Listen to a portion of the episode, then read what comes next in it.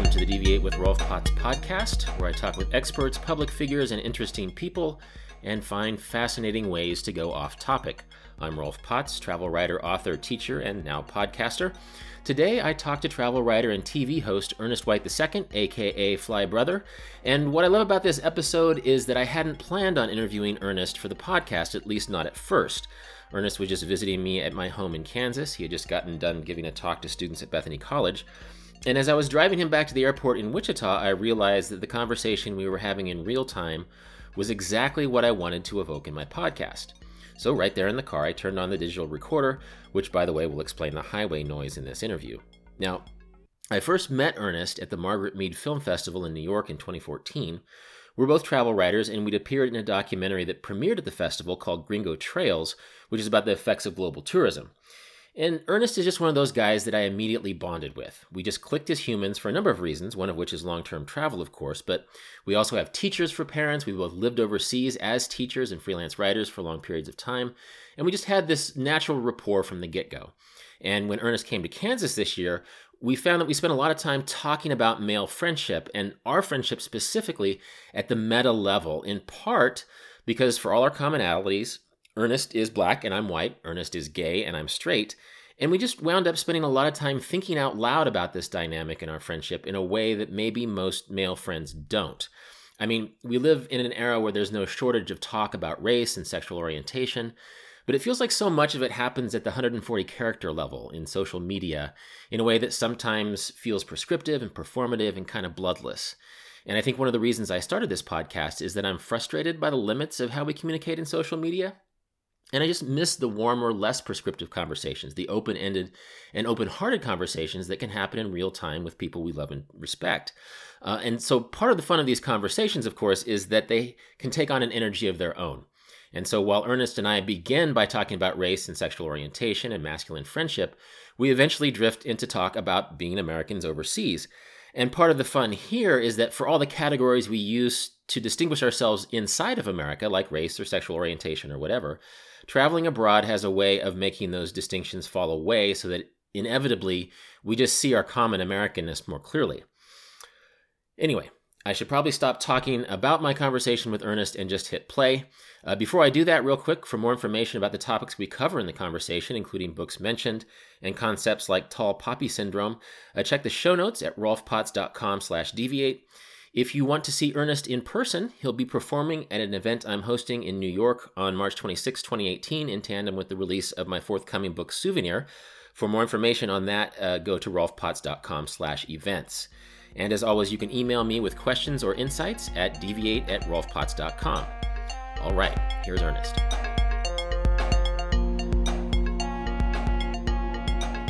Anyway, I'm on the road in Kansas with Ernest White II is it Ernest White the second or Ernest White two?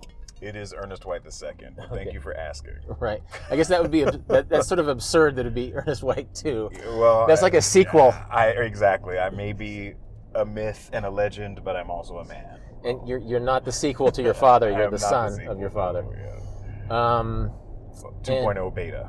2.0 beta. Ernest White from Jacksonville, Florida, aka Fly Brother uh, travel writer, TV presenter. I want to cover a lot of topics, but this literally, we're jumping in. This is a Deviate podcast with Rolf Potts, but we're jumping on in, in the middle of a conversation, and it's a conversation that I'm really enjoying, and it sort of lasted 36 hours because Ernest, brave man that he is, did something that not many people do, which is visit me in Kansas. I and, did. And I have many friends from all over the world that I've invited to Kansas, but Ernest pulled the trigger, and I respect him for that, and I think he's had a good time.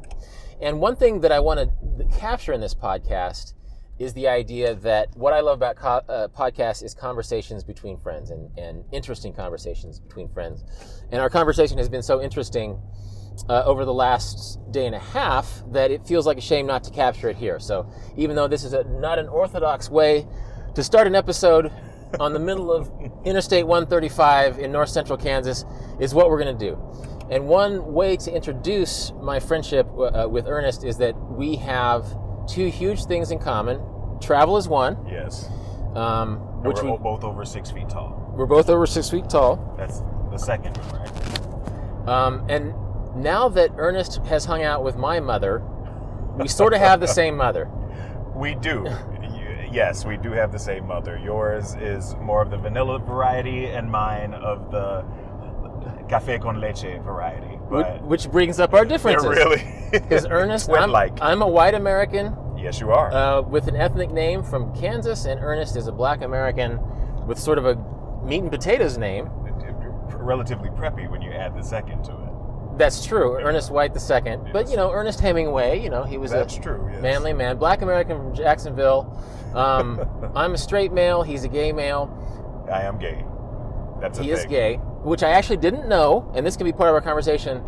Uh, the first time we hung out, which was at the uh, The what- premiere the of world Gringo Trails. the world premiere of Gringo Trails uh, by uh, Pegi Vail and Melvin Estrella, which was a documentary about travel, and so we just talked about travel as travelers do, you know. Correct. That's what we did. Uh, and so it didn't. And so then, it, it, our first conversation of involving the fact that Ernest is gay and I'm straight. It's interesting. We don't. I guess we don't announce ourselves as straight. It's the normative identity, right? Yes. Um, so I learned it on this trip. Uh, and so I think part of our conversation is going to be what we've talked about already, which is brotherhood between gay dudes and straight dudes, because it shouldn't be weird, but, and I think for a new generation of Americans, maybe it's less weird, but maybe there's less brotherhood across uh, sexual orientation lines than there could be I Um, agree. Yes. and and and of course there's less brotherhood um, along racial li- lines shamefully in america than there could be too so um, even though we have a lot in common in the travel and the um, badass mother sense um, we probably won't be talking about travel much in this conversation because uh, the most interesting parts of our off the mic conversations recently have been um, just relevant to our differences and and how and, and this is this is sort of a weird aside that sort of when I first hung out with Ernest, I sort of knew he was going to be my buddy. You know that something clicked. Agreed. Agreed. We had a good time. Yeah, I'm gonna I'm gonna move my mic down just a little bit. Okay. Um, and you know that that could be a travel thing. That could be that we were both raised by tough school teacher mothers and and school teacher fathers. Um, but and this is a this is a third topic that I might bring up in the course of this conversation as we drive towards Wichita. We're putting Ernest back on a plane. Is adult friendships. I think a lot of our friends, at least in my case, you can disagree, Ernest. Um, a lot of my buddies I go back to are high school friends, college friends, grad school friends, and some travel friends. So the idea among men, and this could be a straight guy thing, that you have less just sort of open up and share your heart friends that you met in your 40s than in your teens or 20s. May not be your experience, but it sort of has been for me. Okay. Uh, and so that might be a, a, a tertiary topic that we can talk about. Certainly, because I I have had the opposite experience. I feel like many of the guys that I grew up with, as a high schooler, as a nerd, as a fat kid, quote unquote, um, and as a kid that was being bullied for being gay early on, like I just did not have a lot of guy friends when I was in high school. I had more from college, and I still and we're still friends to this day. And uh, yeah, the majority of the male friends that I've made in my life have been as a full blown working adult. Interesting. Yeah. Now, um, you say as a gay male in school, were you out gay, or were you just didn't want to broach that part of your identity with? I wouldn't say I was out. Uh, I definitely kind of had these emotional crushes on some of the female friends that I had. Um, but it was more because I was socialized in a heterosexual or heteronormative environment like most people in the Huh. world, and certainly most people my age, approaching 40. Um, and that said, I mean, I still had traits or uh, yeah, that could be considered effeminate. And because of that, you know, I was made fun of, called faggot, and all these other, you know, sissy, et cetera, et cetera. And so it didn't matter really what my sexual orientation was. It was more about how I presented in terms of being a boy from a masculinity perspective. And with, and just racially, was uh, was it mostly black people in your high school, or was it mixed? It was. I went to. I, I grew up in a very segregated environment. Um, I'm actually, you know, I'm to use the South African phrase, a born free, meaning I was born at after the end of segregation Jacksonville, of legal segregation. But we still had a lot of cultural segregation. People didn't just all of a sudden up and move into neighborhoods that they hadn't been welcome in legally for so many generations before once segregation was over. So we still lived in a relatively balkanized society in my hometown. So my high school, which had about I think 2,000 students at the time, only had maybe like three white students. So it was okay. a majority black school.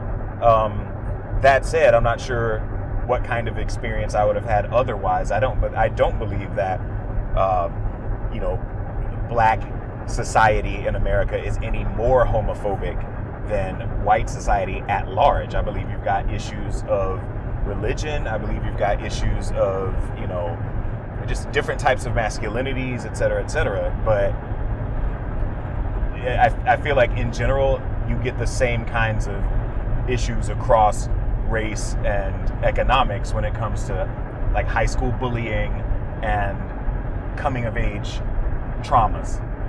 Right. So I'm, I'm curious to know since it feels like these relationships form young and a lot of the tentativeness happens at that age, what is what is a young gay man afraid of, and what do you think the young straight men are afraid of in um, this exchange? In terms of being friends, yeah, I think that a young gay dude is probably afraid of rejection. Okay. Certainly of being seen as less of a man, of being seen as unworthy of friendship.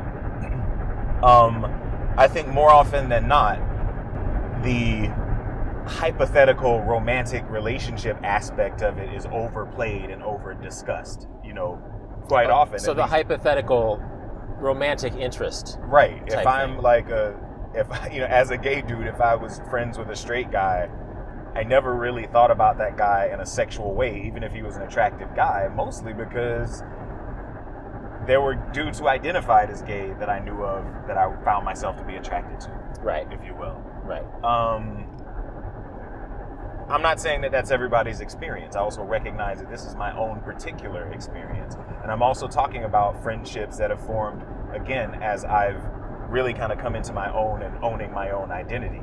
Okay. And that's different than being a teenager, for example. Right. Uh, at least in my case. Uh, but let's say the friendships that I developed in college with straight guys, I can't really say that I had, you know, the expectation of our friendship turning into something romantic. Uh-huh. And therefore, on the other side, if I did have a friendship with these guys and they knew about my sexuality already, they didn't have a problem with their, they didn't doubt their own sexuality. Gotcha. And they didn't see me as a threat to that. And I think that may be with a lot of guys who are coming out of situations where, let's say, having been friends with a gay dude publicly would have had people doubting their sexuality or had people kind right. of making fun of them for befriending the gay dude. Um, and I think that's changing now, obviously. But in my generation, I think a lot of younger guys who eventually became my friend, maybe a few years before we became friends, would not have been my friend because they still would have been scared of that social rejection, that social right. cost to having a gay friend. And once they got to a place of owning their own identity, recognizing like me having a gay friend has no bearing whatsoever on me as a person or my own sexuality or whatever, the friendship can commence. So a lot of it is it, it's obviously both sides have to be past their own issues with rejection. Right. That was a kind of strange. Uh, answer. I think I don't know. I'm just I'm, i can only speak from my own personal right. experience, obviously. Yeah, and I think our own personal experiences are pegged to a very specific time. You're Certainly. you're just short of 40. I'm I just turned 47, so right. it's a different era. I Absolutely, think. Absolutely, man. I think 20 year olds they're having these kinds of interactions and friendships. You know, 30 year people my age as well, but I just feel like younger generations have less baggage to deal yeah. with because they're coming of age in a time when there's more visibility, there's more empowerment. You know, you see friendships that cross all kinds of uh, perceived superficial barriers just because people are recognizing that it's the, the, the similarities that make you friends, not the differences. I think it's because more information is available too. Just Absolutely. through social media, it, it demystifies things. You know, Yes. like um, I think a, a- kid of my generation may, may have been more likely to sort of fantasize otherness on his gay peer because Right. now he can go to a social media profile and it's like, okay, so he's into he's into professional soccer, this band, that band. You can Right. find your commonalities without even asking him a question. Exactly. It's humanizing in that way. Yeah, yeah. And of course, there's there's disadvantages to this social media thing, but I think it also demystifies things. That it makes because there wasn't a lot of spoken outness of, of gay young men when I was a kid. It was a guessing game, and there was a lot of straight seeming guys that you didn't realize were gay that you had a lot in common with, but it just never came up because that was never the protocols weren't in place uh, for talking about sexuality at that age. And maybe that's still hard too. But I, I want to talk also about um, obviously, neither of us are going back to our adolescence, but as someone, uh, you know, maybe of a Generation X or an older millennial, type person who never had these conversations as a teenager, how do you how do you bring um, new friends into the fold despite differences of sexual orientation? Um, I think for me, it's just easy in the sense of, again, focusing on the similarities. So, you and I obviously have an incredible affinity for travel. We're the sons of educators. That alone kind of sets us up for a lot of mutual understanding in a lot of ways. And so, if we do come to a point where there needs to be additional explanation or you know a series of questions however long that lasts i mean it comes from a place of understanding that this person is someone that i can relate to on a foundational level anyway and so everything else ends up being window dressing and so i think you know again with that focus on the the, the similarities Right. of, of of people across humanity that's how i'm able to really engage with new friends and, and, and move forward regardless of the background, the boundary, the barrier that is put up by society. Really, that's what it is. And we're still trying, we try to break down those barriers almost organically when we perceive that this is something that's not right. This barrier really is unnecessary, you know, but we're told that it's a barrier when really it isn't. One thing I'm curious about too, and I- think it's in the context of what you were just saying, is that numerically there's more white Americans than black Americans. Numerically there's more straight males than gay males. And so in a And way, we know that though. Uh, the, the the sexual orientation or the or the both? about the sexual orientation because I'm guarantee you there are people who don't answer that question if they've been asked honestly. right, yeah, and and then there's acknowledging the sexuality on a spectrum. um, Correct. That's uh, which is what I subscribe to. aspect, which is I think some someone who identifies straight um, in a fairly binary way like me, and that could be culturally conditioned too. I think the idea of um, uh, how did I just characterize it on a uh, Uh, a spectrum. on a spectrum? yeah. Yeah, is is is newer to the conversation. Agreed. Um, Agreed.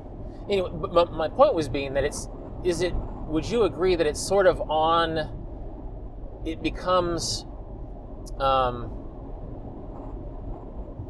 on the non-straight white male to do the heavy lifting in these situations to sort of explain matters of difference Uh, I think in the sense of there being obviously if you're being asked questions by f the friend who fits within the category of the majority, quote unquote, right then yeah, there's the teachable moment ends up kind of falling a little bit more heavily on the side of the person who historically has been othered.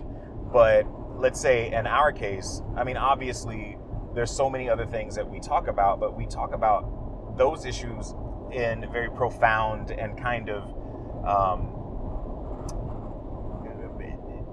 broadly adventurous ways. Like we explore the topic in many different ways, and I think that keeps it interesting. That keeps me engaged and keeps it in a way that's you know that, that where you can see the growth and development happening, and so there's less of a propensity for fatigue. in that case. So, so give me like a hypothetical example. Here. Uh, I mean, just the fact that we're even talking about, well, you're asking me these questions now because, you know, we've talked about sexuality, we've talked about travel, we've talked about, you know, connection with other people and, and intimacy and relationship and romance, etc. Um, but one of the things that, I mean, you, you, when you do consider the topics that we've discussed, then you ask me a question in a very new and kind of in a, in a way that's a departure from the way we've described it before, the way we've discussed it before. So now you're asking me about my sexuality in the context of friendships with straight guys. right, right. You know, we hadn't talked about that before. right. And so while yes, I'm end up being the person in this particular situation who does a lot of the talking and therefore who's doing a lot of the explaining, we'll come around to talking about something else, talking about Kansas. Like yesterday, we talked a lot about race, and I, think we can get back to that because you had racial expectations coming to Kansas. Um, you're my uh, travel friend who's also black, right? And and then also you're you're hanging out with my mom and my dad and my, my high school friend, and so it becomes this topic of conversation. Yes. And so I'm wondering if that gets fatiguing, that you're sort of the black splainer in this type situation, or if Um, you're the gay splainer in this type situation, just because of that. So that can be fatiguing, I'm not going to lie. Right. But at the same time, I mean, part of it is that's not everyone has done this, not everyone has to do this. You know, take it on as their role. I'm an educator. I'm also a person that's huge when it comes to wanting people to have understanding amongst each other. And so I do take it upon myself sometimes to step into the role of I don't want to say an explainer, but as a contextualizer, let's say. So maybe it's less fatiguing for you because that's almost part of your mission, you know, It's part of your vocation. I would say that, and also I'm trained to do it because I, you know, have an education that has is is very much aligned with pedagogy and with Hmm. teaching. right. And so, therefore, I, these are topics that I've had to explore with students. And, and so, for me and you to talk about it, like, I'm okay with talking about it. But I think it's important to recognize that not everybody is going to be okay with talking about it. And sometimes I'm kind of like, man, let's talk about something else. Right, right. I haven't really had to say that. But I also feel like talking with you about it is not a waste of time Mm. and talking with you about it also is you do the legwork, you do the homework. You've read The Warmth of Other Suns, you read James Baldwin. So you're coming to the questions, or you're coming to the conversation with informed questions. Right. I'm not having to do, I'm not having to basically Google things for you. And I think that's something that I appreciate. You've done the work. So when you come to me and ask me a question, it's a very, it's a serious and considered question. Therefore, my answer is going to be similarly serious and considered. Right. And in a way, this is maybe not typical because maybe Oh, it's not typical most at all. random white dudes haven't read Baldwin, and I've read Baldwin pretty recently. Um, I probably read Warmth of the Suns a couple years ago, and then then most black dudes aren't aren't pedagogues. You know, they're they're not teachers who have considered this from a. So I guess there's a there could be a more inherent awkwardness to this, but if this is a prototype type conversation, because I'm just maybe as a traveler, I'm interested in conversations that cross cultural lines. Absolutely. And that there is a culture between uh, straight and male sexuality along that spectrum, right? Certainly, certainly. And there's a, there's a cultural differences between um, black Americanness and white Am- Americanness, which is also a spectrum. yes, there is. Uh, because I'm a mid. A lot of our conversation recently have been about the Regional midwesternness yeah, of yeah. my whiteness, um, and then and then and sort of the southernness of your blackness, uh, and then but then also the fact that our moms are are cousins in their own way. know? very much so. Uh, and, and so it's uh, that's part of the spectrum, and I think that's why it's it's good to be non-binary in the way we classify everything.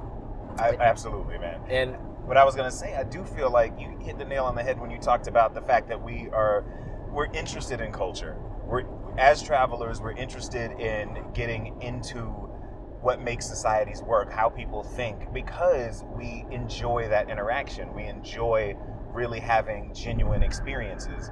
And so therefore, because we both enter these conversations from that place, it's not fatiguing because we do enjoy it on a certain level. Right. You know, it's not like I'm having to do the heavy lifting, and it's not like you're asking me questions, like like I mentioned before, that indicate you really have no interest in truly finding out. You're just using me because I'm easy to ask this question of. Right. You know.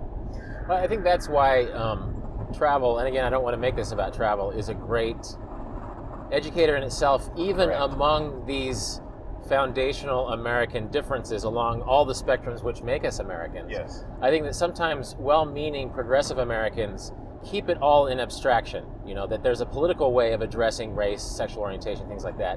When you travel, then suddenly you're in a room, and the only thing that's obvious to these people is your Americanness Correct. regardless of your race, sexual orientation, other things that identify you, and that um, we can micromanage the ways in which privilege touches us, and then suddenly, uh, you know, as Black Americans, White Americans, female Americans, male Americans, and then suddenly we're in South Sudan or um, South India Yes. Yes. or South um, Africa. yeah, and then suddenly none of that matters Mhm. that the only privilege in the room is us as Americans who are who are mobile and have flown to this to this part of the world, um, and so that's I think it, it gives us it, it all the abstractions with which we sometimes overlay political talk in the United States become concrete because we feel sides of ourselves that we're not forced to feel. Exactly. Uh, or home. allowed to feel at home. Yeah, yeah. So. Uh, anyway, not to get too self-congratulatory um, with with our with our conversation as I am all about patting myself on the back. Okay, Yeah. which is actually another, Self-love. another part of thing that I appreciate about appreciate about you is that yesterday we got on the topic of tall poppy syndrome, which was Yes. new to Ernest, but it's about this way of not standing out too much. And I think Americans oftentimes, and I think often well-meaning white Americans who are trying to do the right thing, dial back their Americanness around non-Americans, not wanting to be the tall poppy, when in sometimes maybe you should just own the poppiness. You should swagger and walk tall. And I appreciate it that way because I think sometimes I'm too I, I rein in my Americanness too much. And your point, and you're gonna explain this better than me, Yeah. is that as long as you're not being an asshole, as long as you aren't being an ugly American, if you're if you're outgoing and, and loud and happy go lucky and, and and strong in your opinions, then why shouldn't you own it and just be that person? It's not you, it's them. I agree 100%. The thing is, again, it's important to stress, and I can't stress this enough, that you need to, you have to have awareness, which means knowing when Right. to listen, knowing when to be quiet, knowing when to let people be right, knowing when to, you know, allow people to be people, regardless, even if they're, you know, even if they're kind of plumbing the depths of stereotypes, negative stereotypes against Americans, like, is it even worth engaging this thing? You know, to, on the flip side of that, obviously, is you are who you are. You're from where you're from.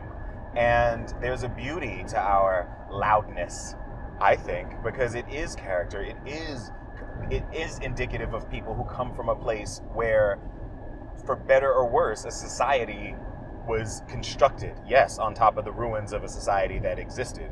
But we're making we're doing the best that we can with what we've got. We can well, I take that back. We can do much better. But still, as Americans, sometimes things are always thrown into this pile of negativity. But I feel like we can be go getters. There are other people, and this is not to say that people from other countries and other societies aren't either, but I'm saying, like, as an American, we, we can we can go out and and explore the world in a way that can be interactive and, and full of connectivity and, and open hearted. And we can be bold and brash about it because it's almost expected of us anyway. And if that's how you are, then why do you have to dim your own light for someone else to feel better about themselves? You know, if you are engaging with people, if you go out and you speak to people, if you ask people questions about their lives and, and, and express interest, if you are embodying things that in some society, and I, again, I don't mean be disrespectful, you know, be aware of the, the world around you and, and in some ways know that there's a time and a place. So, you know, I wouldn't walk up into, let's say, a religious, a, a place of worship being a loud American, not if I'm aware of it. You know, obviously This is a place for contemplation. It's a place for you know people to kind of to, to, to connect with whatever they're connecting with. But in go ahead. Sorry. Well, I think there's a there's a. It occurred to me as you were talking that there is a there's a prescription with the idea that Americans shouldn't be loud and exuberant, and it's often class based.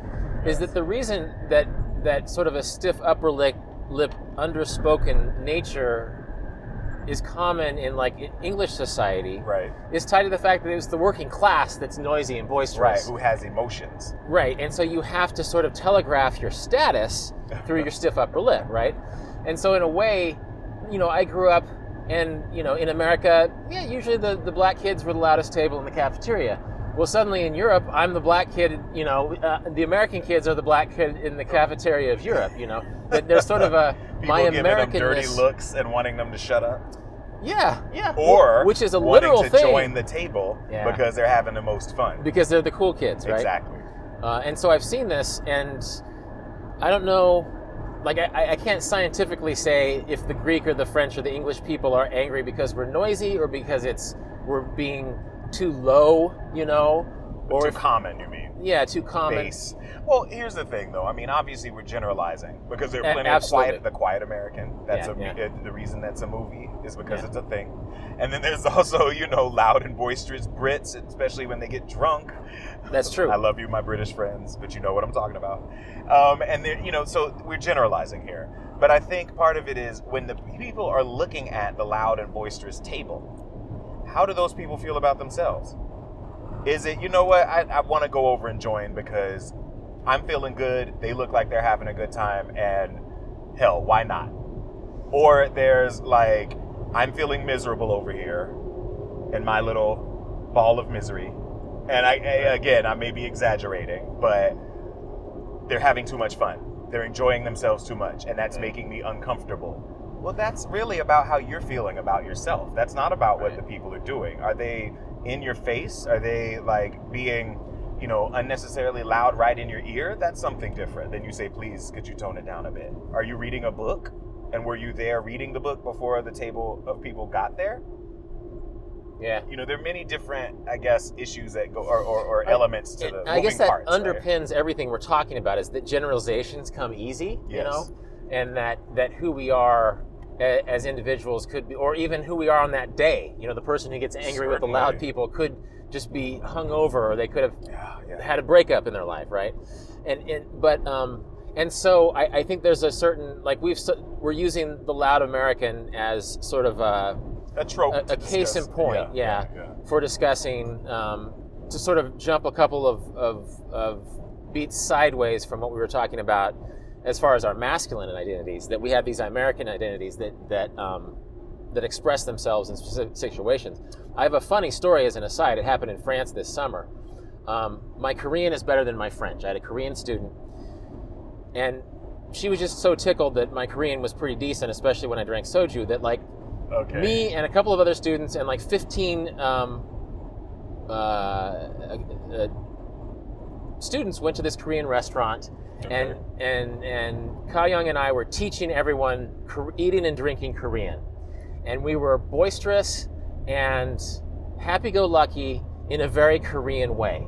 The, the, there was this little s- snippet of Korea, very international because we were an international bunch. There was Okay. uh, uh, two Koreans and, and me who spoke a little Korean, and then a bunch of uh, uh, white or South Asian, American, and Canadian folks in this room. And we were being noisy and loud and boisterous and brotherly and sisterly in a very Korean way. Mm. A French, a group of French people came in and got mad at us for being loud Americans. It was such a. Wait, they came in after the fact. They came in after the fact, which is So actually they moved into the neighborhood and complained that the church down the street was having choir rehearsal too loud, or This the is- folks playing the drums in the park like they've done for the past twenty Right, years Right, right. are now a nuisance.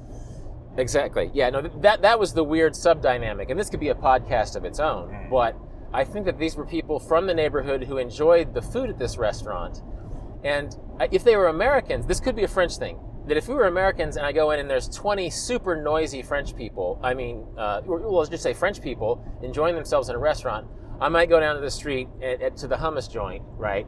Or to the uh, to the taco place and just eat my Korean food some other night. But if there's, I mean, 20 noisy people, period.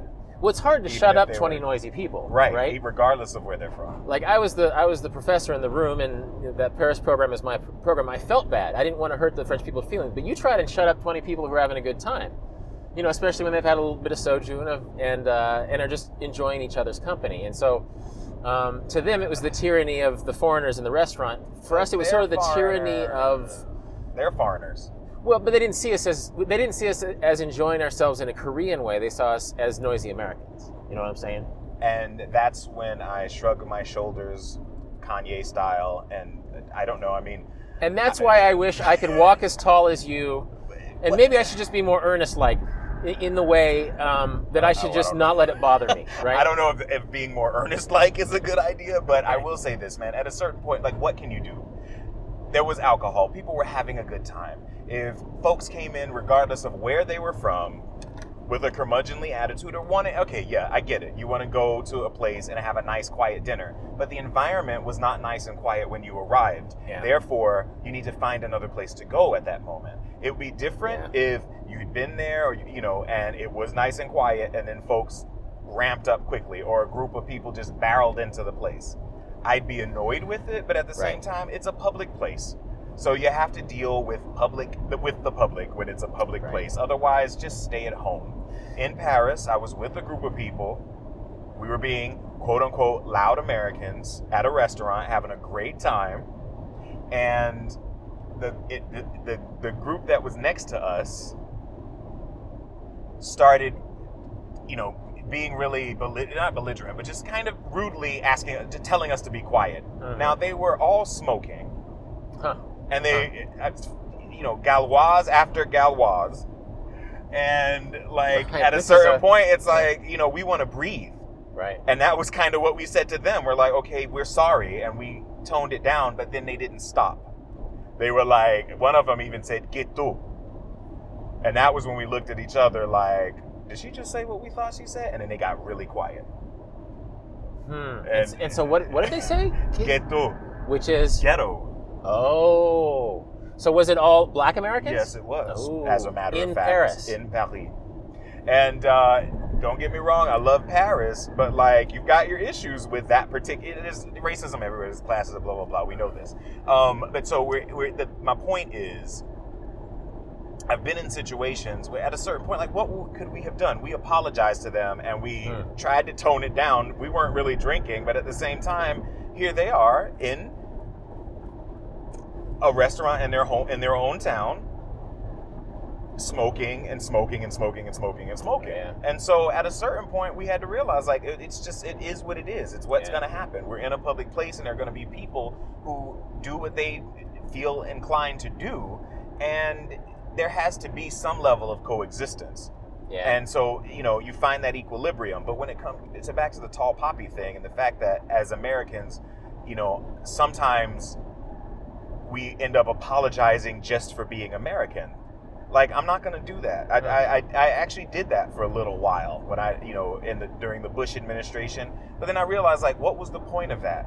I am American, well, as long as you're not being like the ignoramus American. but as you long know? as you're not being an ignoramus in general, like, it really doesn't Right. matter Mm. where you're from. right. Other people get passes because they're from places, you know, like where they're supposed to be more polite, but at the same time, they're being passive aggressive douchebags. Like, Right, right. just be aggressive. That's kind of my feeling about it. Like, if you're gonna be a douchebag, then come, come at me, bro.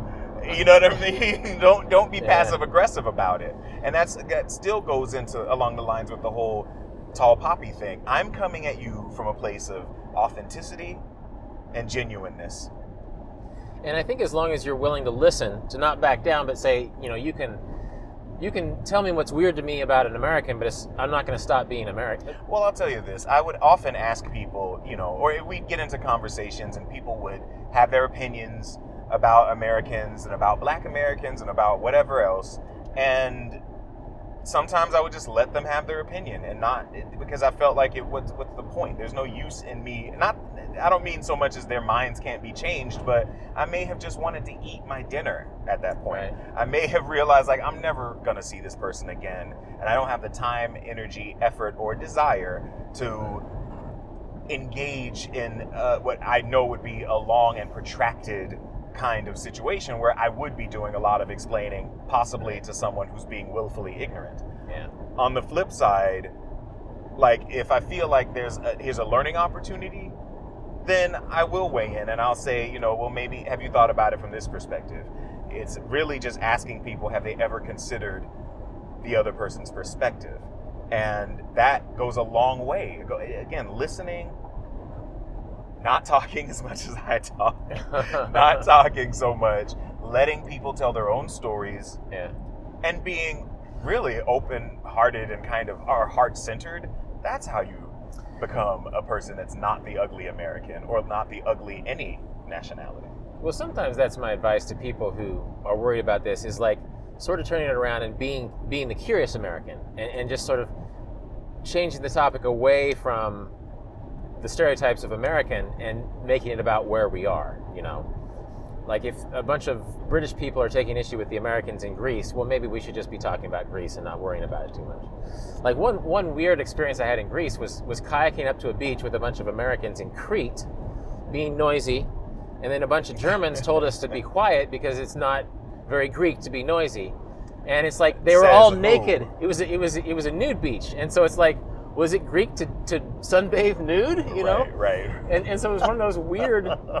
I mean, you get these, and I don't want to. I don't want to, you know, beat a dead horse. There's other things we can talk about. But I remember once I had a, a British uh, producer on a TV show I was shooting here in the U.S., and every time we saw a fat person, he says, "Oh, look, an American," and it's like, dude, we're in America. Uh, yeah, like, and, and, so you could just yeah. tell he was in the habit of, of he sort of enjoyed the generalization of the of the overweight American. And, But the thing is, though, as Americans, we typically have high enough self-esteem that we could just like shrug it off, or at least I Yeah. do. In Well, I sense, like, yeah, okay. I but- didn't feel bad about it. I just it, it seemed like a weird thing for him to be fixating on in the United States. You know. Well, I'll say this, man. I lived in Latin America for a while, and I had to endure a lot of opinion uh, um, opinions not backed up by facts from people. Gotcha. And I'm like, for all of that that you're saying, and all that kind of trash talking the United States, you're still wrapped around the embassy trying to get a visa. Yeah. yeah. So, like, let's just play nice, really. Like, let's just be nice. I love, I love everywhere in the world. yeah. Let's just be nice because at a certain point, it's going to end ugly when we're starting to compare things like, oh, this culture does this, this country does it. I get that we do it because as human beings, you know, it's easy to categorize, but it's getting beyond the categorization. It's okay if you categorize out of habit, but then you go beyond that with the dialogue, with the conversation, And, and the common ground. You and know. the common ground. it- that, uh, uh, ostensibly we're having still having a conversation about our differences, but we've already drifted into talking about travel and our commonalities, right? We're talking about being American uh, in in sort of a non-racialized way, um, but that's because, but I, I think that's how good conversations end up. Is that why focus on the the weirdness of our cultural differences as Americans versus French people versus Korean people, and just get excited about something, you know? Right. Uh, let's dance. And That's another way. I- I- You're a, you're a dancer more so than me, but I think that a dance is a great metaphor of that.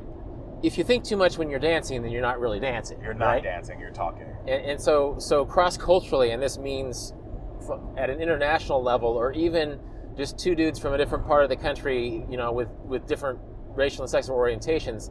Where does the dance start? You know, because in a way, that's a great part of being alive. You know, is is getting past the the, the categories that are difficult. And I mean, I think there's reasons as humans that we attach to difficulties because it it's been hardwired into us to, to watch out for ourselves and our group.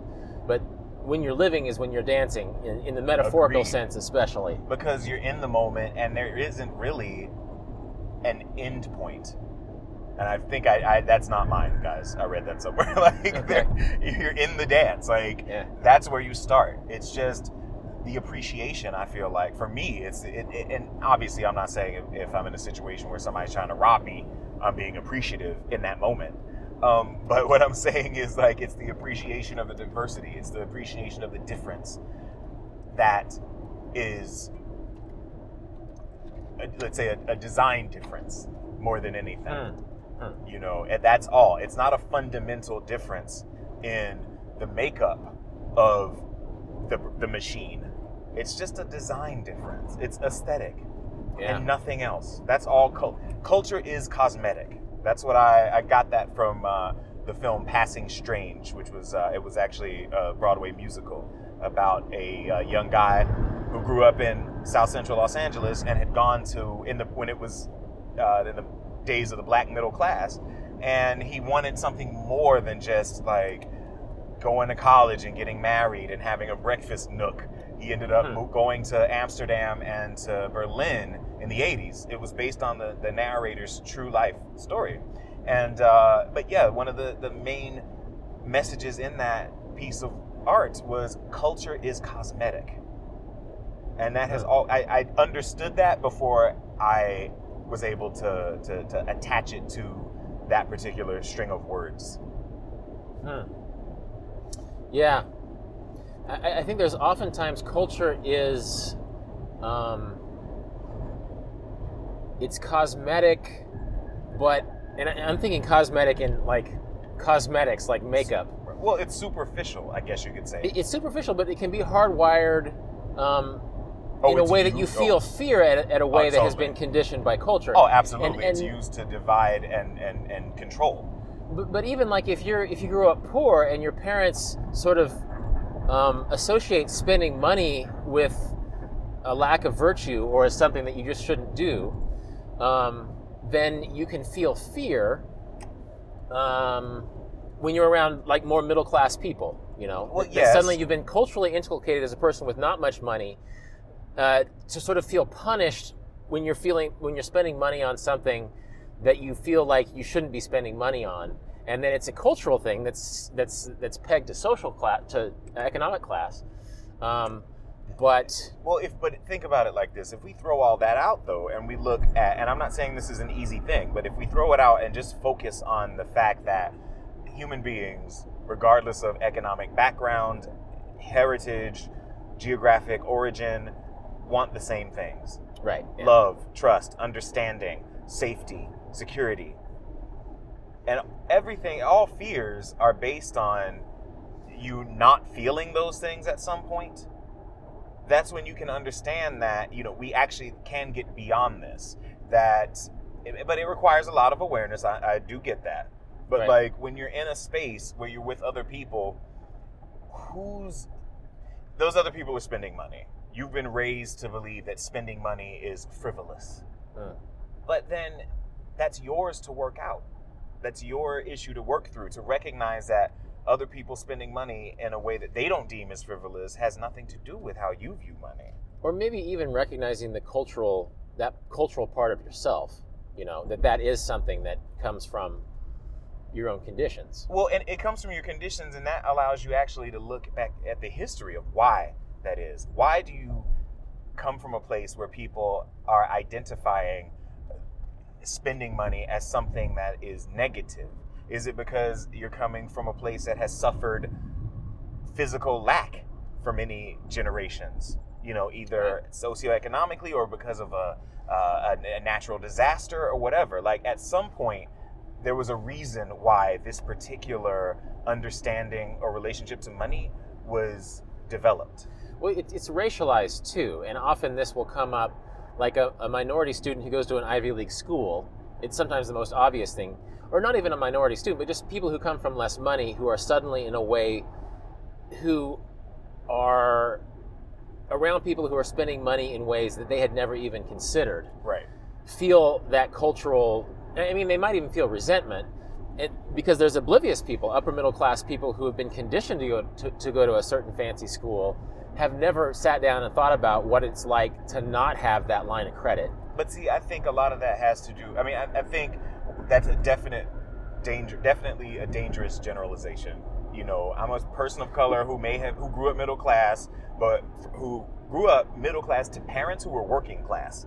So Right. their values were very working class values, even though I grew up middle class. So the idea of frivolous spending as a negative was something that I did grow up with. But I also was I've, I've know about other things in life that are not related to money that are very valuable, and that when you have an abundance, you there. I mean, you should. There's only the need to be grateful for those things. Right. So I don't have to be spending five hundred dollars on a meal that's not going to make me feel bad that I don't have five hundred dollars to okay, spend on yeah, a meal yeah, because yeah. I've got friends, I've got family, I've got loved ones, and we can spend five dollars on a meal and have as great a time as we would have had spending five hundred dollars on a meal. Does it mean that money is not an issue? Obviously, I'm concerned about like projects that I'm working on and financing those things and financing my own life, et cetera, et cetera. But to have that be a source of pain for me as I relate to other people, it's not been something that in my personal life has been a major issue. I do recognize that it is for other people, but again, I ask those other people to look at what they have in abundance in their life. Do you have an abundance of love? If so, then worry a little bit less about not being able to spend $500 on a meal. Right. Well, actually, the, the, the reason I brought it up is sort of, and you mentioned your parents, it's, it's sort of a class difference I feel with my parents because I grew up middle class and my dad did too, but my mom sort of grew up rural working mm. class. And so her relationship to spending money feels weird to me. And even though I grew up in her house, that somehow I had I was inculcated with different cultural values towards money, and I don't understand her fear towards spending money sometimes. You, but, and so that that's why I brought it up as a okay. sort of a non-racialized cultural difference from someone in my mind, I was thinking about it as someone in my own family. And maybe it wasn't the best example, but I was just thinking about, I was trying to give an example of how culture can, can bypass um, things that feel cosmetic and can make you feel sort of a lizard brain fe- fear. Well, I was going to say the thing is that we believe that culture is more than cosmetic, and that's why those fears get activated. Right. And those beliefs are. It's not. I am not trying to place judgment or blame on people, myself included, who have those beliefs about culture. It's the society. It's the societies that we grow up in. It's what it's like to be, you know, human on this plane. You're in situations where you're taught all of these different belief systems based on cosmetic and external things. That's what I'm trying to say. Gotcha. And so, therefore, when it comes to your mother's issues about spending money, it stems directly from coming up from a place of lack and of not having right. it. And so, that allows me anyway to be compassionate and recognize like well i do understand i may not even agree with in this particular instance why there's what I would consider to be a cheapness being activated regarding huh. the spending of money, but I do get it. I understand because, you know, mom grew up in a situation where they didn't have. And so lovingly, we try to then get her to see, like, maybe move to a different place regarding her relationship to money. You know, we aren't in that place anymore. You know, it, it's we, interesting though how culture suffuses things in so many ways. Cosmetic as it is, it, I think it hovers above our humanness, right?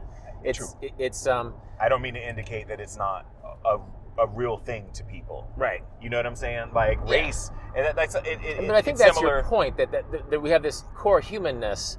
Um, right. that, that is often refracted in weird ways through the lens of culture. Well, and I was going to say to, to, to link it to the discussion of race as a social construct. You know, it's true. Race is a social construct. It doesn't mean that people aren't being killed because right. of other people's condition, cultural conditioning vis-a-vis race. And, so I'm not that, saying that's where the fear yeah. thing comes in. Because yeah. I, I, think the most exa- the most obvious example in this day and age of fear is the fear of the black male, right? Like I was using a random example about, about spending money that was class-based, but there's a lot of bad law enforcement decisions, for example, that have been made out of lizard brain fear, which is again getting a really bad refraction through that cultural lens that is piled up, up upon. And I mean, that's that's a whole ep- other episode, and I, I, don't want to go too deep into that political Certainly. situation. But that's also a cultural thing. And I think when you travel, again, not to self congratulate uh, ourselves too much as travelers, but you understand the complexity of cultural lenses. Um, you were bringing up a bunch of human commonalities. One thing that you didn't mention that actually touches on a lot of the factors, you know, love, security that you're talking about, is the idea of brotherhood. And I think brotherhood is something that I idealize, and maybe all people should idealize. And I think it's a conversation that gets lost out sometimes, um, which has been part of the fun of this. I mean, this is like this is going to be nearly an hour of a, a day and a half conversation, right? that we've we've had in front of it. But I think the core part of it is brotherhood, which is part of the dance. You know that that friendships between men in America, and the idea that it can be part of that dance. That brotherhood can be a way of sharing.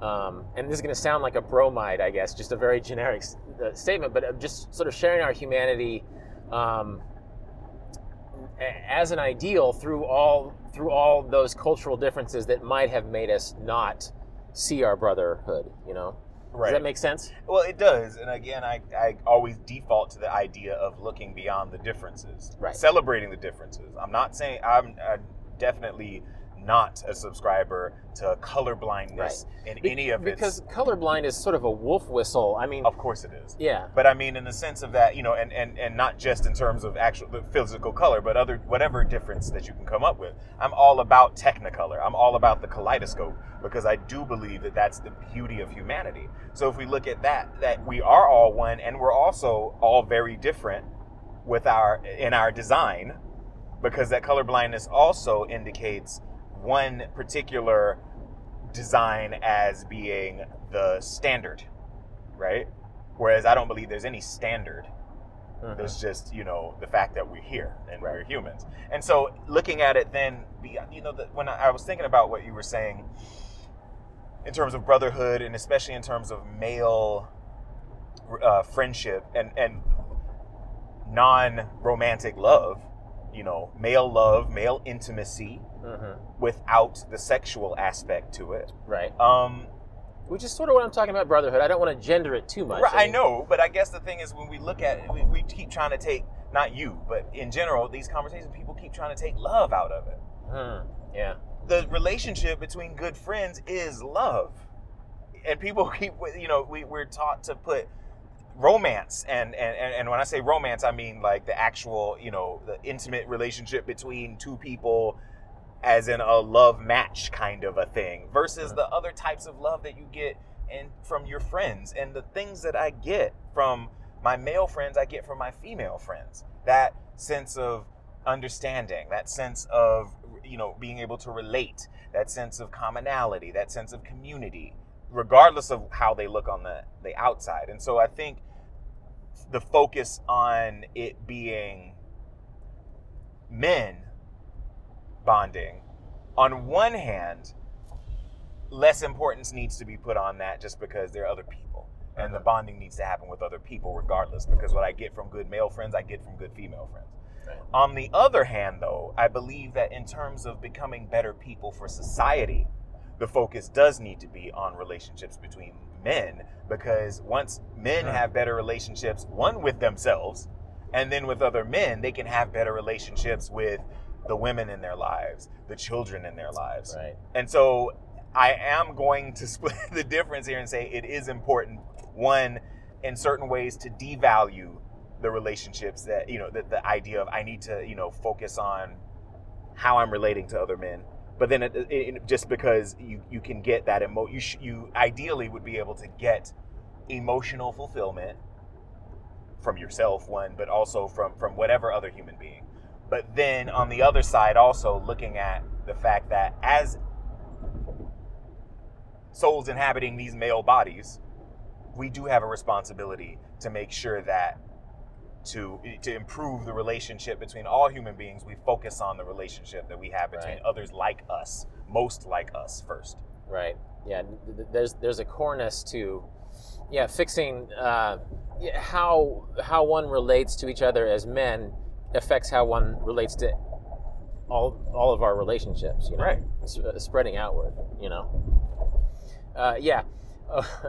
on that note, we have arrived in Wichita. I have a very hungry guest, uh, Ernest White. How can we find you online? Um, you can find me in many different ways. Uh, one of them is through my, um, I guess, my travel site, flybrother.net. Wh- Uh, which is in going to be a TV show. I yes, there's it, it's got many different aspects to it. There's a television show that uh, it's a hybrid reality travel show where we connect with people. It's all about connection. It's all about interacting with people across backgrounds and boundaries. My my friends around the world, we hang out and, and, and do fun things, and it just shows that when you travel, you make amazing friendships and, and lifelong connections. And uh, we're in post production now.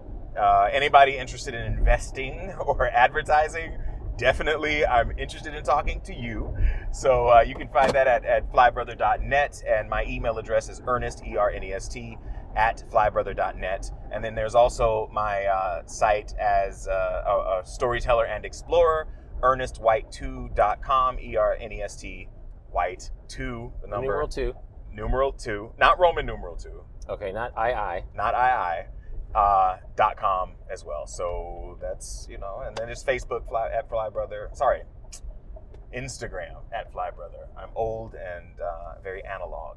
Right. Well, well, seriously, check that out because I'm excited by the idea of uh, of Ernest taking Fly Brother to television, and so flybrother.net. It's been great talking. We have arrived at Wichita Airport. Let's get some food. What do you think? All right, man, I'm down for it. And thank you for having me. My pleasure.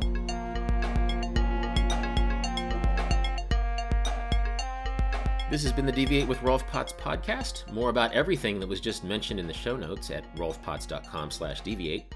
This episode was produced by Justin Glow, with music as always by my nephew Cedar Van Tassel, who also designed my logo. Thanks for listening, and I hope you tune in for future episodes of the Deviate with Rolf Potts podcast.